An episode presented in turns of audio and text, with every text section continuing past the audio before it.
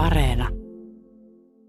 Brichon vastainen kampanja jatkui aterioinnin jälkeen koko illan, tosin muka pidättyväisesti. En sano tätä liian kovalla äänellä, koska pelkään, että tuolla, Rova Verderin sanoi nyökäten Kreiviter Moleen suuntaan, häntä ihaillaan aika lailla. Ylhäiset seurapiirit ovat naivimpia kuin luullaankaan. Kreiviter Molee jonka annettiin melko kova äänisellä puheella ymmärtää, että kyse oli hänestä, vaikka samalla yritettiin ääntä laskemalla osoittaa, ettei hänen haluttu kuulevan, kielsi Brichon raukkamaisesti, vaikka tosiasiassa piti tätä Michelin veroisena. Hän oli samaa mieltä Rova Verderanin kanssa, mutta päättääkseen puheensa omasta mielestään kiistattomaan toteamukseen, hän sanoi, emme kuitenkaan voi kieltää, etteikö Brichot kirjoittaisi hyvin. Kuinka? Tekö pidätte tätä hyvin kirjoitettuna? Rova Verderin kysyi. Minusta tämä on kuin sika olisi kirjoittanut. Ja herrasväki nauroi rouvan rohkeudelle, etenkin kun rouva itse kuin sikasanasta kauhistuneena oli kuiskannut sen käsi suulle nostettuna. Rouvan raivoa kasvatti Brichon naivi tapa levennellä menestyksellään, vaikka tämä saikin välillä pahan tuulen puuskia, joita aiheutti sensuuri aina, kun se oli, kuten hän sanoi käyttäen tapansa mukaan uusia sanoja osoittaakseen, ettei ollut liian akateeminen, sutannut kuin mustalla kaviaarilla osan hänen artikkelistaan. Itse Brichon seurassa Rova Verderin ei selvästi näyttänyt paitsi nyrpeydellään, mikä olisi kyllä varoittanut tarkkanäköisempää miestä, miten vähän arvoa hän antoi Chochotten kirjoitelmille. Vain kerran rouva sanoi, että Brichot käytti liian usein minä-sanaa. Bricholla tosiaankin oli tapana toistella sitä. Ensinnäkin siksi, että hän oli professorina tottunut käyttämään sellaisia ilmauksia kuin minä myönnän, että – ja jopa sen sijaan, että olisi sanonut saattaapa hyvinkin, hän korosti omaa kantaansa. Minä olen sitä mieltä, että rintaman valtava laajeneminen vaatii ja niin edelleen. Mutta etenkin siksi, että hän entisenä aktiivisena Dreyfusin vastustajana oli jo kauan ennen sodan alkamista aavistellut saksalaisten varustautuvan ja joutunut kirjoittamaan hyvin usein. Minä toin jo vuonna 1897 esille – minä pyysin vuonna 1901 kiinnittämään huomiota. Minä varoitin nyt jo hyvin harvinaiseksi käyneessä pikkukirjasessani Habent sua fata libelli, ja niinpä minä oli jäänyt hänelle tavaksi. Hän punastui rajusti Rova Verderäänin huomautuksesta, jonka tämä muuten lausui melko kirpeään sävyyn. Te olette oikeassa, rouva.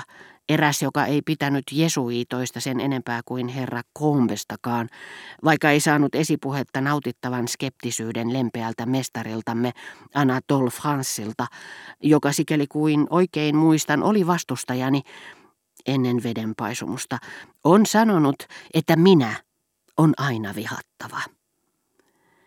Siitä lähtien Brichot korvasi minä-sanan passiivilla – mikä ei estänyt lukijaa huomaamasta, että kirjoittaja puhui edelleen itsestään. Passiivi antoi kirjoittajalle mahdollisuuden puhua itsestään jatkuvasti, kommentoida mitättömintäkin lausettaan, laatia artikkelin yhdestä kieltoilmauksestaan, ja kaikki tapahtui passiivimuodon suojissa. Jos Brichot oli sanonut vaikkapa jossakin aikaisemmassa kirjoituksessaan, että saksalaiset joukot olivat menettäneet taistelutahtoaan, hän aloitti nyt seuraavasti – tässä ei lähdetä peittelemään totuutta. On jo kerrottu, että saksalaiset joukot ovat menettäneet taistelutahtoaan. Ei ole kuitenkaan sanottu, etteivät ne enää olisi kovin taistelutahtoisia. Ja vielä vähemmän tullaan sanomaan, että ne eivät ole enää ollenkaan taistelutahtoisia. Eikä myöskään sanota, että valloitettu alue, jollei se... ja niin edelleen.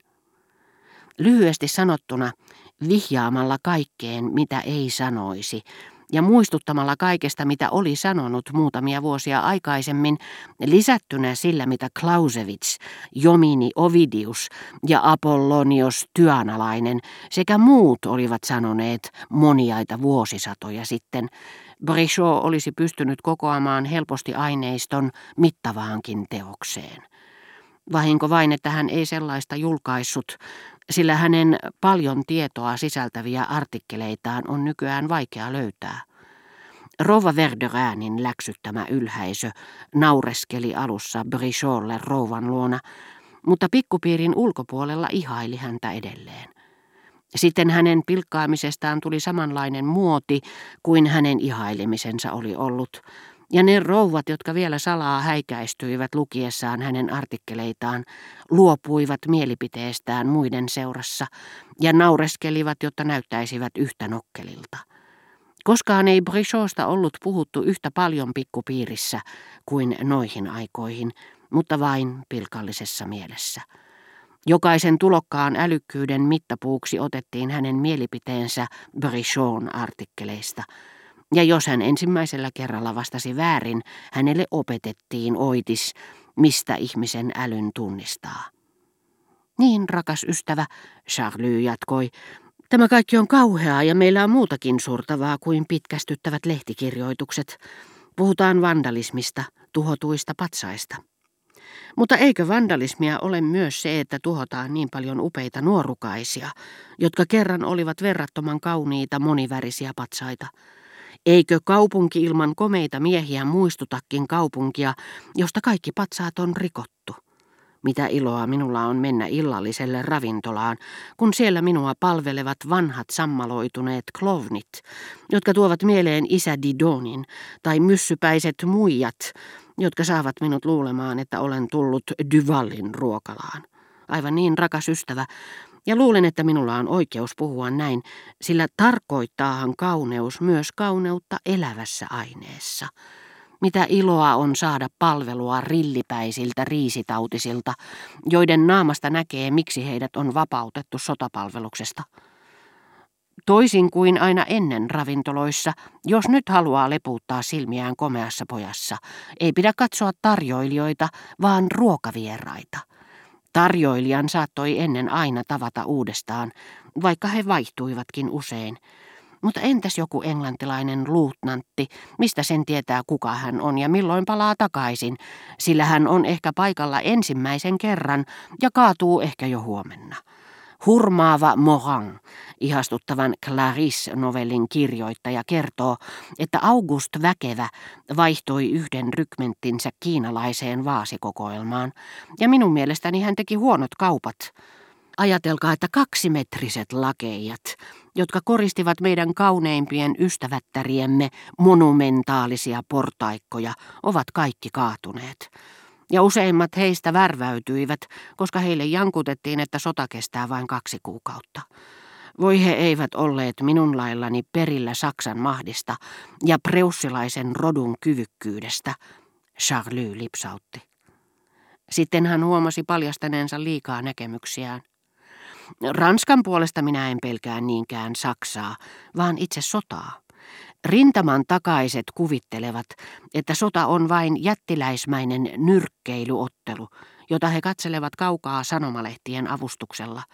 Mutta niinhän ei suinkaan ole.